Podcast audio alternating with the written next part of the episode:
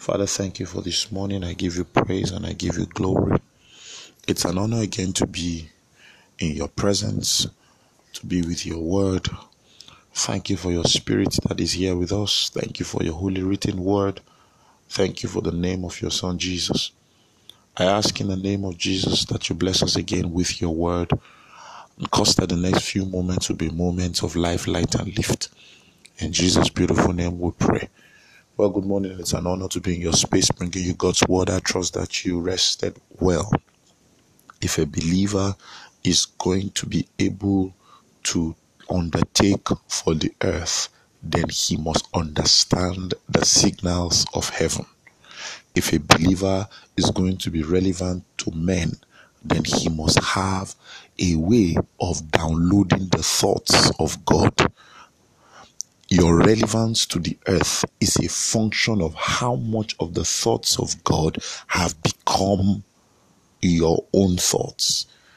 A man does not affect the earth if he is not under the influence of heaven.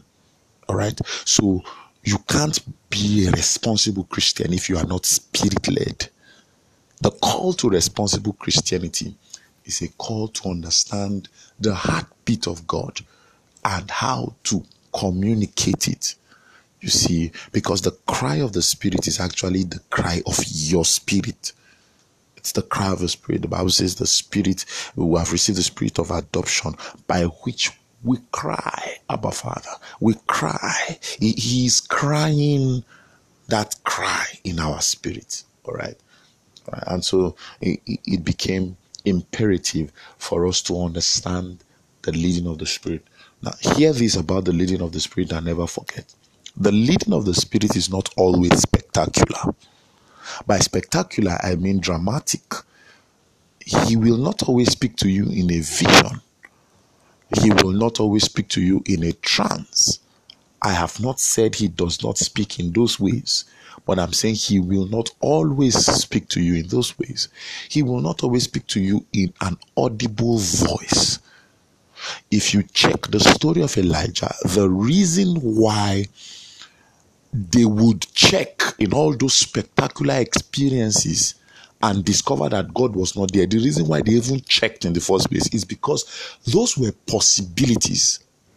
Those were possible ways that God could speak. Yes, it's true. God could speak by a vision. Jesus can appear to you and you see him as a man sees his friend. Yes, but I'm telling you, on the authority of scripture that God does not always speak like that. But there is something you can know about the leading of the Spirit. It is always supernatural. The definition of supernatural is that captured within that experience is the DNA of God. That you will see that God did it. It is supernatural not because it is dramatic, it's supernatural because it was initiated by the Holy Spirit.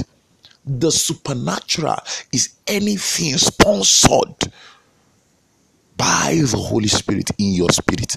So, any thought that comes to your heart that agrees with the Word of God and that aligns with the love of God, that blesses humanity, is the leading of the Spirit. It may just be a thought. And listen to what the Bible says in the book of John he says in verse 3 To him the potter openeth, and the sheep hear his voice. He calleth his own, he calleth his own, his own sheep by name and leaded them out. When he put forth his own sheep, here the number of times he calls them his own sheep, his own sheep. The leading of the Spirit is an offshoot of a relationship. His own, his own sheep. He he lays claim on them. So you can't be led by God you do not know.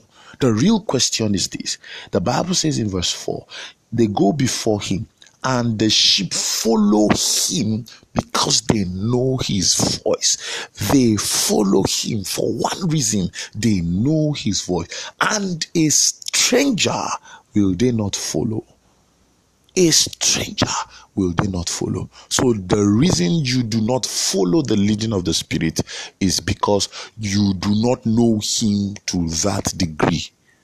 You will hear testimonies of men who do crazy things for God, and you wonder how did the Lord lead them? Yes, He will lead you only to the degree that you know Him. You can only be led to the measure of your knowledge of Him. He can't lead you beyond what you know, and it is vital I have said it again, and it's important that I say it. A stranger, scripture says, they will not follow. So is he a stranger or is he your father? That's that is where understanding and embracing the supernatural comes from. It comes from knowing God as your father. I trust that blessed you. I'm sure God made and I thought to bring you a word of faith and hope.